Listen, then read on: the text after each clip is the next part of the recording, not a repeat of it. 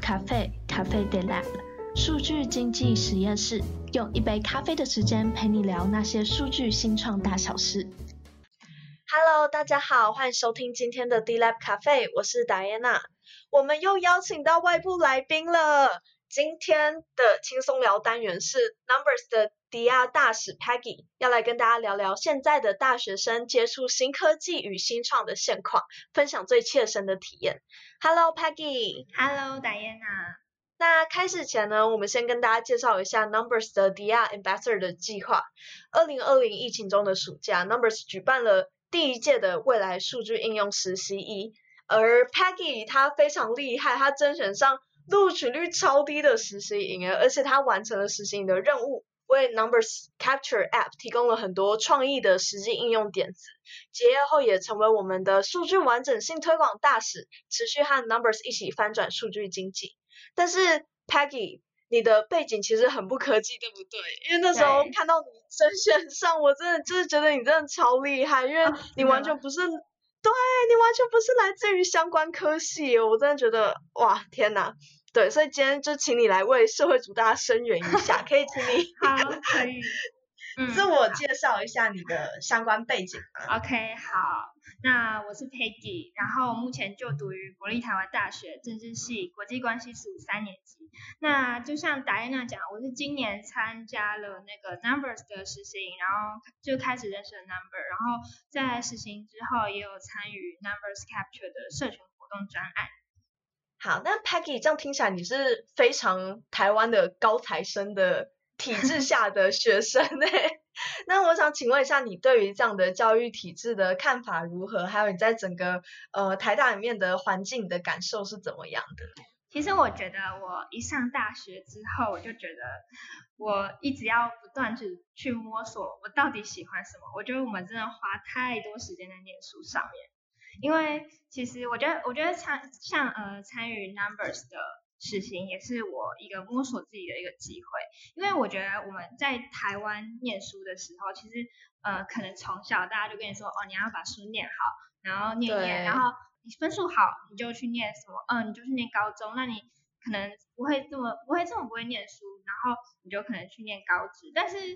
呃我觉得好像前面的路都帮你排好好的，就说哦，反正你是怎么样的人就去哪里，但是到了大学，那大学是一个你要去接轨职场的。一个期间，但是没有人告诉你说你之后该怎么做，所以我是我就开始很慌张，所以其实我到大学一开始我进来就开始想说，我到底要干嘛？我到底要干嘛？完了，你还蛮有，就是直接一进大学就那么有警觉性，我觉得还蛮厉害的。通常不是到大三、大四才会开始想说，哎，我未来职业该往哪里走啊？那这样子，你从课堂上的被动学习。那么快就在大一、大二的时候想要主动参与其他活动，是被怎么样的契机去驱动的呢？是有特别的一个机缘吗？嗯，我觉得第一个可能是因为我当初进来国际关系组的时候，因为我很清楚知道一件事情，就是我喜欢念国际关系，我喜欢了解一些国际事务，但是。我不知道我要做什么，因为我觉得我不太可能从政，我觉得我对那方面真的没有什么兴趣。然后 其实，然后我后来进来这个科系之后，因为其实国际关系组最主要培养的是外交人员，但我后来主动发现，呃，就是去参与了外交部，然后还有认识了一些外交官，我就发现他们的生活也不是我想要的，所以我开始很紧张，我到底可以干嘛？就是我不知道我要做什么，我很清楚我喜欢这个科系，但是我到底要干嘛？其实我不太清楚。对，所以我后来就是开始去，就是各种就是没有限制的，直接一直一直搜寻，现在这个世界有什么东西可以让我学习，我对什么东西有兴趣。因为我觉得就像我刚才讲的，我觉得我们刚开始一进来，就是好像我们，我觉得我们连进来的科系都是被安排好的，就是好像你分数到这个地方，然后你就去这个科系。但是，我觉得是一件蛮奇怪的事。对标准的学测的一个制度。对，而且你进来这个科系，我觉得就是很多人都会不喜欢自己念的这个科系，所以我就觉得很奇怪一件事，就很吊诡，就是就是在大学你要选择一个科系，可是每个人都告诉你说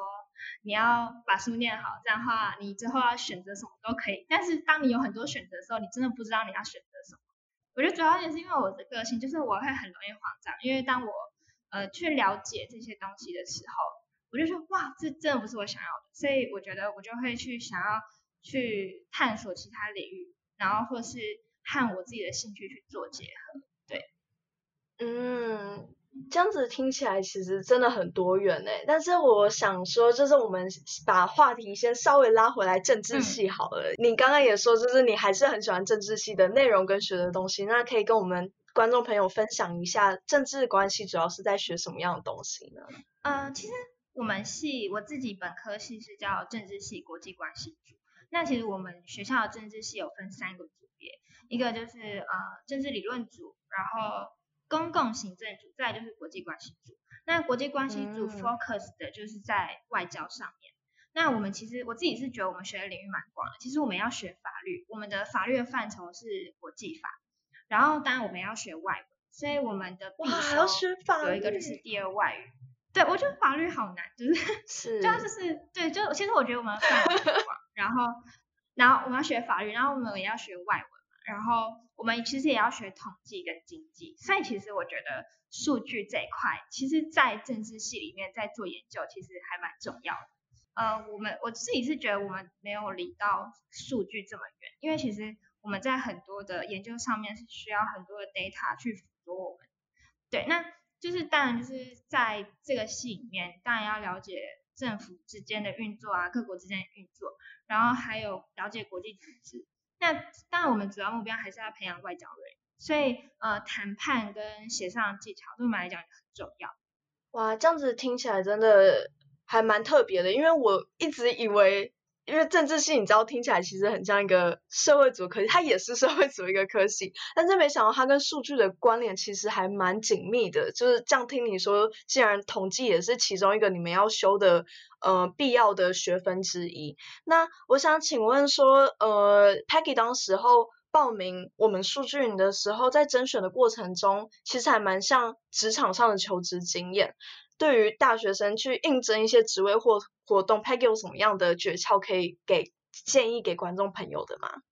嗯，我觉得第一个就是你要去报名这个，一定是要有兴趣。然后我觉得你有兴趣之后，你才可以思考说。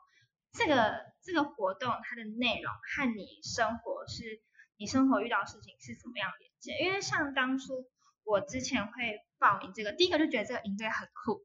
然后我觉得 对，然后其实老实说啦，就是虽然我不是第一次碰数据，但是我觉得我要在就是报名这营队的时候，我也其实也觉得，嗯，我觉得我可以做得到嘛。但是我觉得。就是你就是尽量发挥你的想法，我觉得想法很重要，因为那时候在报名的时候不是有写很要回答很蛮多问题嘛。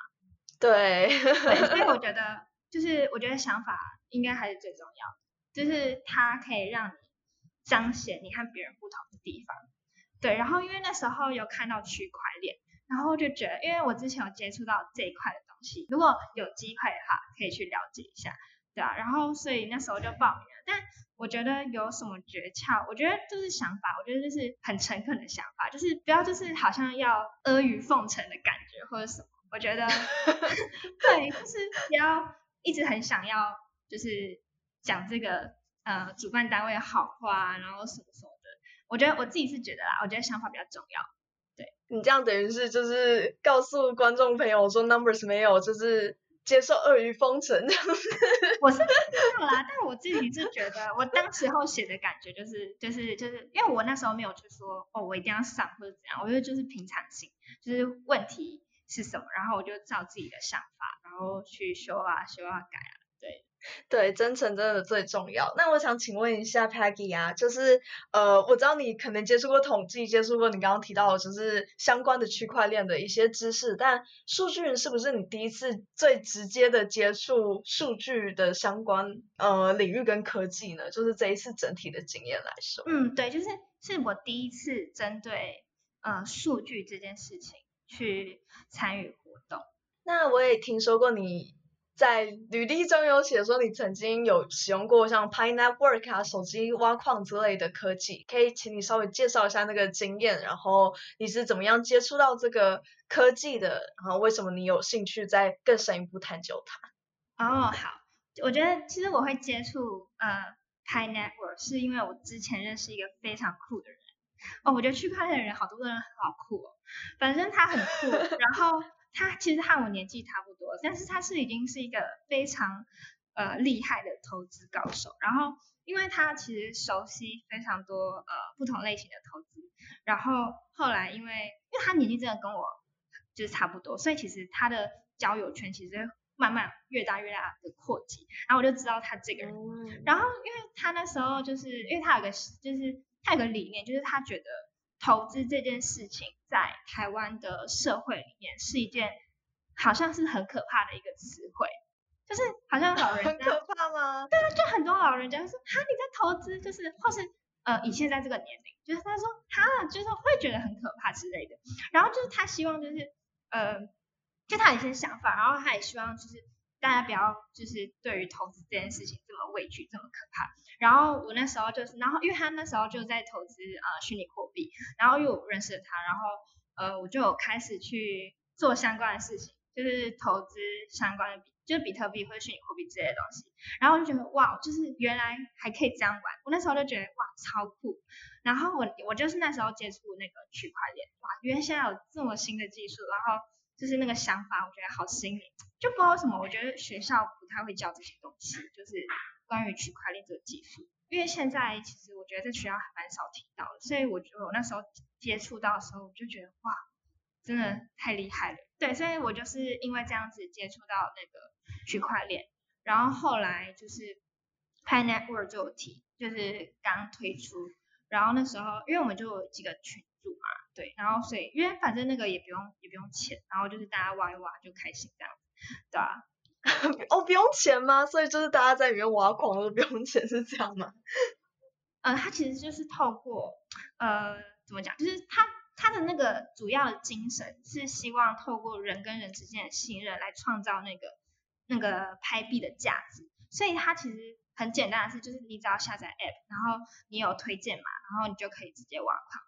对，这个之前那个区块是有提到，就是他有他有写相关的东西啊，对吧？虽然就是他对于就是这个东西没有很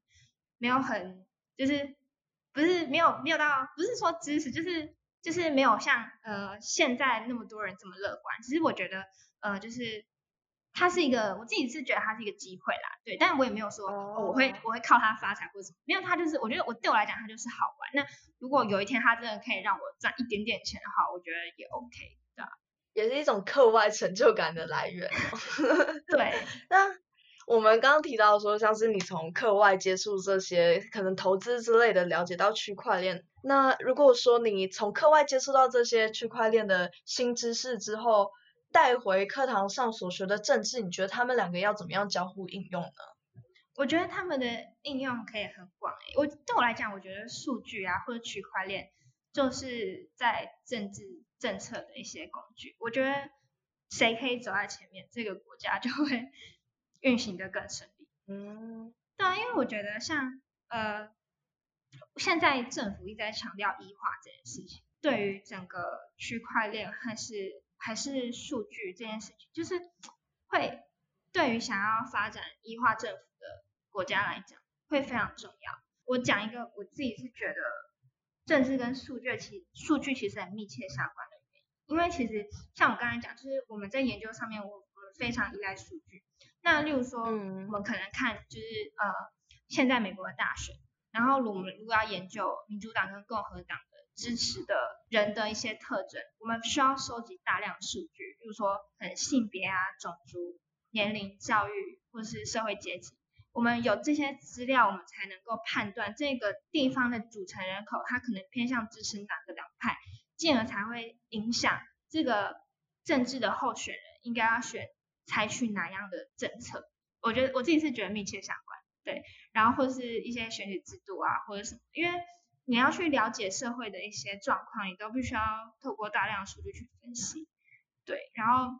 或是对一个决策者，他他今天想要做一个政策，例如说盖捷运好，就是他他需要第一个他他可能需要新的技术，然后一些想法解决现在的问题，但他也需要酝酿的分析，他必须要收集广泛的资料来确定他的目标是谁，然后他怎么做，对，所以我觉得其实。蛮多事情都是会接触到，所以我觉得政治跟数据啊或者区块链其实是密切相关，而且是要我觉得是觉得要互相学习，对，然后互相就是看一下就是有什么优点，对啊。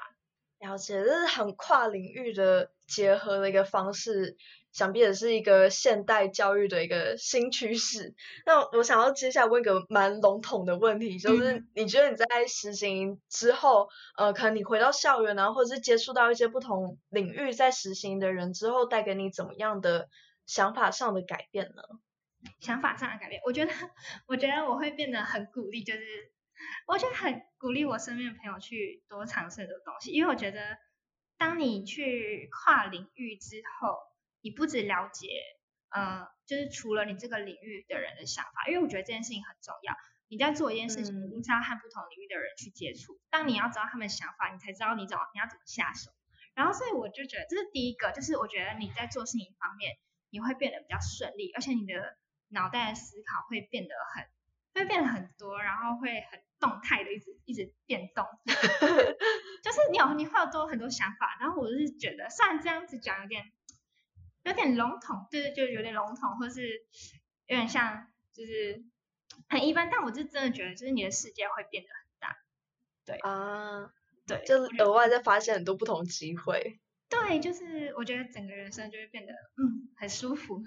而且我觉得会充满着就是。很有趣的地方，然后也会让你觉得每天都有一些新的东西让你去发掘，我觉得很酷啊，对。我觉得 Peggy 这样子直接从政治横跨走入科技业的应对，真的超级勇敢的，因为就是觉得说会不会一开始进科技业不知道该怎么办这样子。其实这件事我我有去想过，其实我觉得我我从大一到现在，我觉得有一件事情是我在从中成长到，就是我觉得。我觉得现在如果有机会的话，你就要去做。就是就是你今天去参与了这个机会，你最多你顶多丢脸而已。其实那个脸皮其实真的很重要，因为除了你自己在乎，其实别人更在乎，更更不会在乎你丢不丢脸。对啊，所以我觉得就是你顶多就丢脸而已。可是如果你可以得到东西，你那个东西是得到会比你想象中的还要多很多。所以我之后就告诉自己，我只要看到机会，我就说，嗯，就做就对了。反正就算就算能力不到，也顶多就是那样，我觉得没有差。可是如果我争取到一个机会，而且我好好把握住的话，我觉得会为我带来更不一样的改变，对吧？就抓住机会就对了。所以呢，你之后又。更勇敢的直接从政治跨到科技，再跨到商，然后加入了 Numbers 的 Global Marketing Campaign 的活动。哦，我觉得这件事情我也想要讲一下，我觉得我觉得超酷的，就是你知道，因为我当初那时候就是呃就是加入这个活动，然后就因为主要就是做 marketing，然后那也是我第一次，然后我那时候做的时候，我那时候就哎就是哎怎么我突然现在在做这件事情？但是这因为这件事情好像好像只有两个月吧，然后就他就就这样过去。然后我想我其实我想说，哎，那我我得到了什么？就是过过了几个月吧，就是因为你知道，因为我真的非常喜欢宠物，呃，就是因为 Numbers 不是也是就是一个对宠物非常友善的一个公司，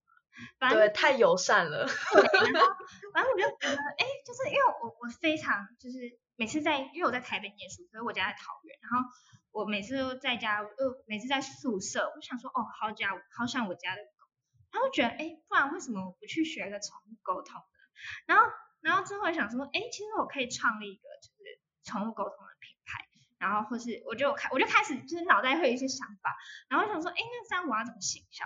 哎，他说，哎，我之前我之前在 Numbers 做过相关的事情，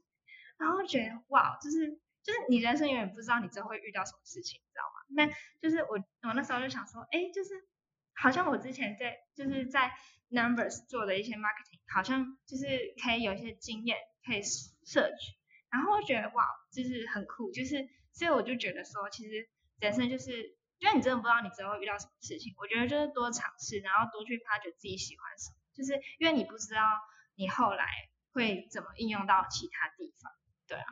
真的，Peggy 在这个 marketing 经验听起来好像对于之后在做行关行销相关的还蛮有帮助的。那我想要更深入的了解，就我们把时间轴拉回你最一开始在接触到我们的嗯 Starling Project，然后帮他做 global marketing 的部分，你觉得呃数据在实际应用跟理论中有没有什么样不同？就跟你想象中的还有实际做出来的有什么样的呃该怎么讲？就是那个 gap 吗？或那个差距在？嗯，我觉得，我觉得就是，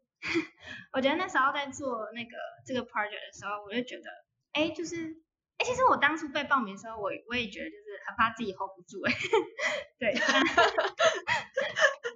还是会有点怕怕的，对，还是有点怕怕，但我觉得 numbers 大家都好，然后我那时候主要是，我那时候想象就是，哎，数据好像就是。反正你把数据调出来，然后它其实可以显示一个方向，啊，你往那个方向做就对了。然后我那时候后来我们我就发现一件事情，就是就是方向固然是一个方向，但是你要怎么解决问题还是另外一回事。那时候我们那时候有做呃，就是两个阶段，然后第一阶段就是用一些比较平易近人的方式，然后来就是告诉我们的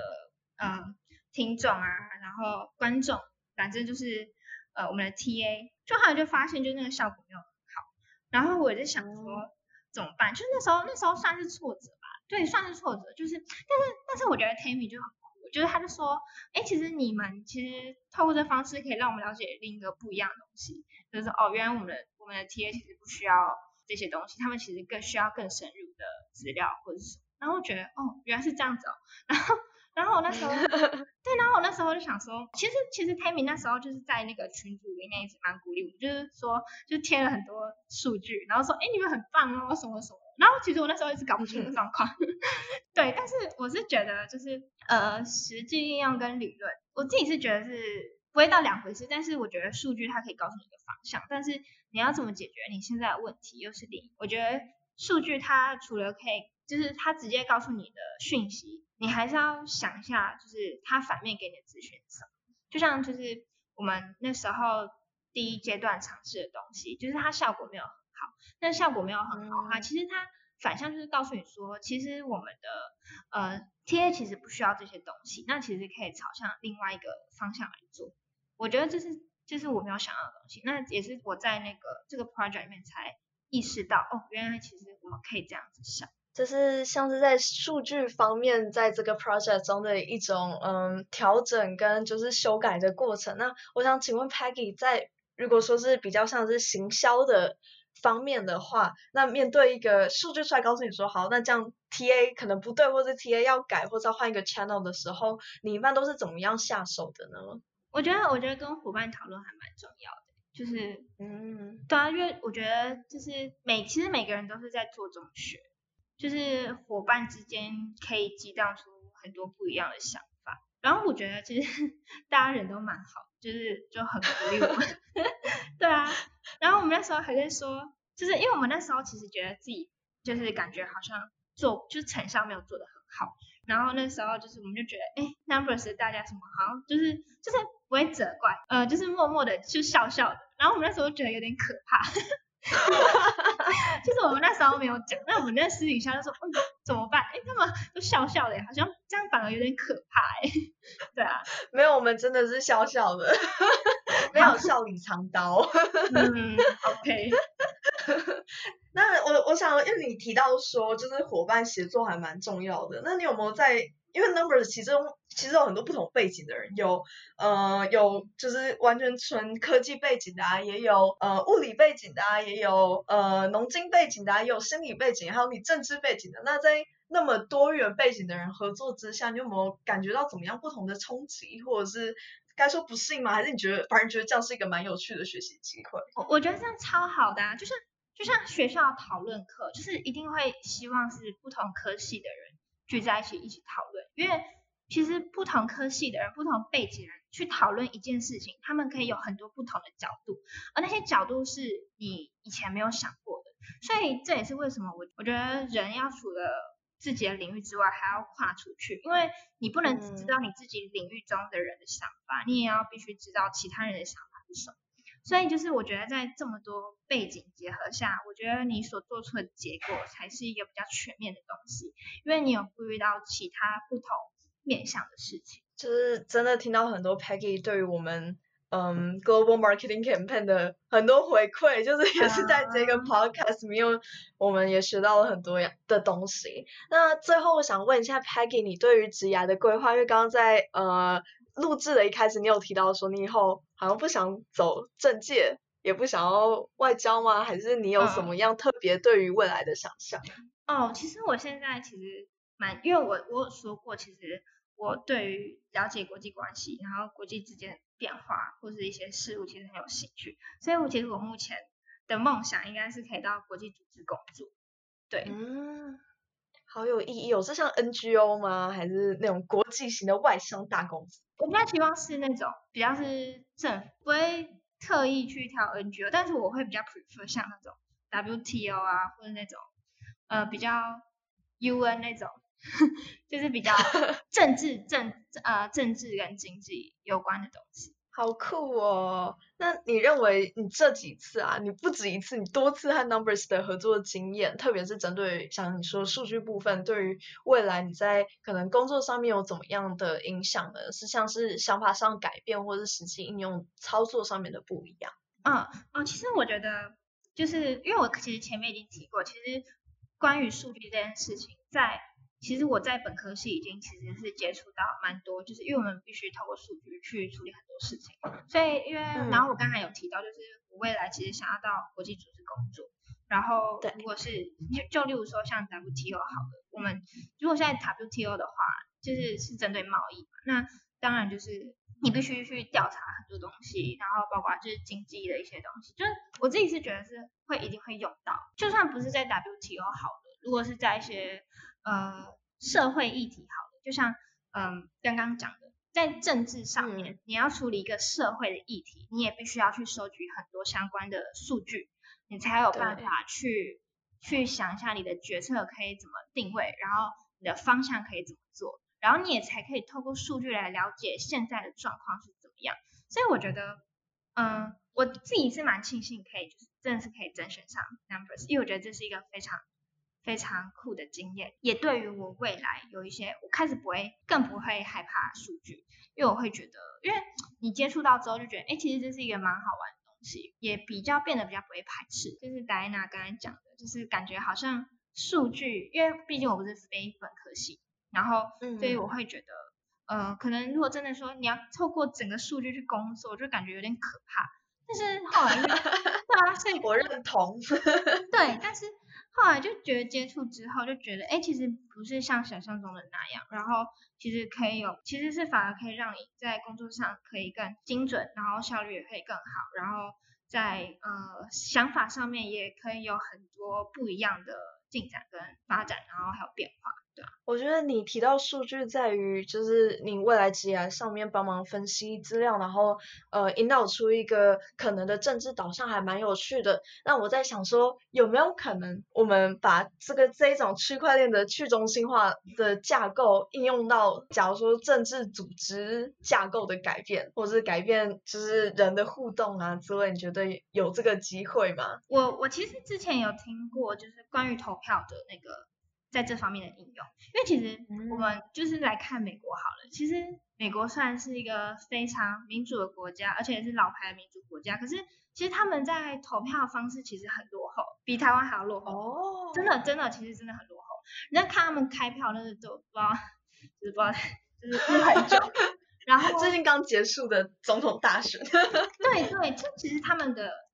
就是投票的方式其实很落后，然后其实其实台湾是真的很近，不是台湾只要盖个圈圈，其实有些国家还要是写写，就是你要投的候选人的名字，那这个一定会衍生出一些问题，很多人可能在比较贫穷国家，他根本不识字，然后或是很多人他会就是哎去骗说，哎这个字其实就是那个哪一个哪一个候选人，那、啊、可是其实搞不好是假，会引发很多就是问题。然后我之前有听过，就是将就是投票它可以去中心化。就是等于是说，因为我们现在呃投票都是由那个中央选举委员会去就是嗯。对、嗯、去办理，但是如果你今天是去中心化的话，其实你就不需要一个中央的机构，那这代表一件事情，就是说，其实它的可信度会提升，也就是说，就变成去中心化，就也不会有像现在就是选举舞弊什么的争议什么产生。而且你不仅透过这样，你可以降低那个票数的，就是出错的几率，然后效率也会更更高。其实它在很多方面是可以去推进，对啊。所以像我刚才有讲到，就是医化政府，就是。你现在如果透过去中心化，其实精简你的组织规模，你就可以不，就是你可以减少一些不必要浪费，然后还可以提升很多方面的效率。所以我觉得这个部分其实是还蛮有用。好酷哦！我从来没有听过这样的组织架构改变方式，超特别的，因为我都不知道区块链的架构其实实际上有在不同组织有开始被推动的一个嗯影响性。那另外我想问一下 Peggy 对于 Numbers 这样的呃新创看法如何？就是新创环境这种快速变动而且不断需要临机应变的环境，给你怎么样的想法呢？其实我觉得我在 Numbers 工作的这段期间，我觉得因为我刚刚有提到想法，就是。你的想法可以很快被传递，然后很快被讨论，嗯、就是所以在面对很多变动，我们举就是之前在那个 project 例子，例如说我我发现就是我们在社群上面的效果不如预期的时候，第一个就是我们面对这样子的变化，我们可以很快速的去第一个赶快去讨论说，哎，我们的对策可以有什么？然后这个讨论不仅仅是在我跟我的 partner 之间，而是在呃其他人也可以很快的知道这件事情。而且想，其实想法是可以很快的传递，就是在新创里面，因为它是一个扁平化的组织。但是在资源上面，我我就不太了解。对啊，对新创的话，就要靠就是像募资啊之类的，嗯、然后来之后导到资源。对，那我觉得 Peggy 这样子的想法。很很方便就是综合了很多政治，还有数据，以及对于新创看法，对于人生想法的一些转变。但我想知道的是，因为 Peggy 这样跨领域的尝试，其实在传统教育体制中并不是很常见，就是。大部分人可能都是呃 follow 一个既定好的一个教育架构走，但是他们想要出来逃离这个体制一下下的时候，或者是探索自己可能性的时候，却不知道该从何开始。那想请问一下，Peggy 是怎么样开始多元发展的？这些机会是从哪里找到的？这样子，第一开始就是先 Google，Google 很多你有兴趣的东西。然后，就像我为什么会知道 Numbers 这个营队，是因为我之前有 Google 很多跟数据相关的东西，所以就是那个演算法就会自动跳出你们的那个就是报名的一个 相关资讯。对，所以我觉得训练好了。对，所以其实很多很多那个机会，我觉得都是这样来的，因为就就他会莫名其妙跳很多出来。当你要去尝试一些新的东西的时候，你不知道要怎么找的时候，我觉得可以。第一个，我觉得可以在就是 Facebook 的，就是很多粉砖上面，就是就你要按赞或者什么，因为就是只要有你有兴趣的，嗯、就是按疯狂按赞，所以你就会得到很多很多资讯。对，因为你其实也不知道哪一个是你要的嘛，因为毕竟你你也是在探索的过程。但当你今天看到一个。你有兴趣的东西的话，其实就可以把握机会。就是我觉得不要因为自己的领域，所以就是去限制自己的发展。就是我觉得就是做就对。最糟顶多就是很丢脸嘛，而且丢脸这件事真的只有你自己在乎，别人真的不在乎。就是如果想要多元发展的话，然后就是重点是我觉得要勇敢，就是不要去害怕。就我觉得可以就是脸皮厚一点，对啊，就是 就是一个很重要，就是你要多去探索。然后我觉得网络是一个很方便的资源。真的好好利用现在的科技进步下带来的资源的一个普及性还蛮重要的，所以今天的总结就是做就对了，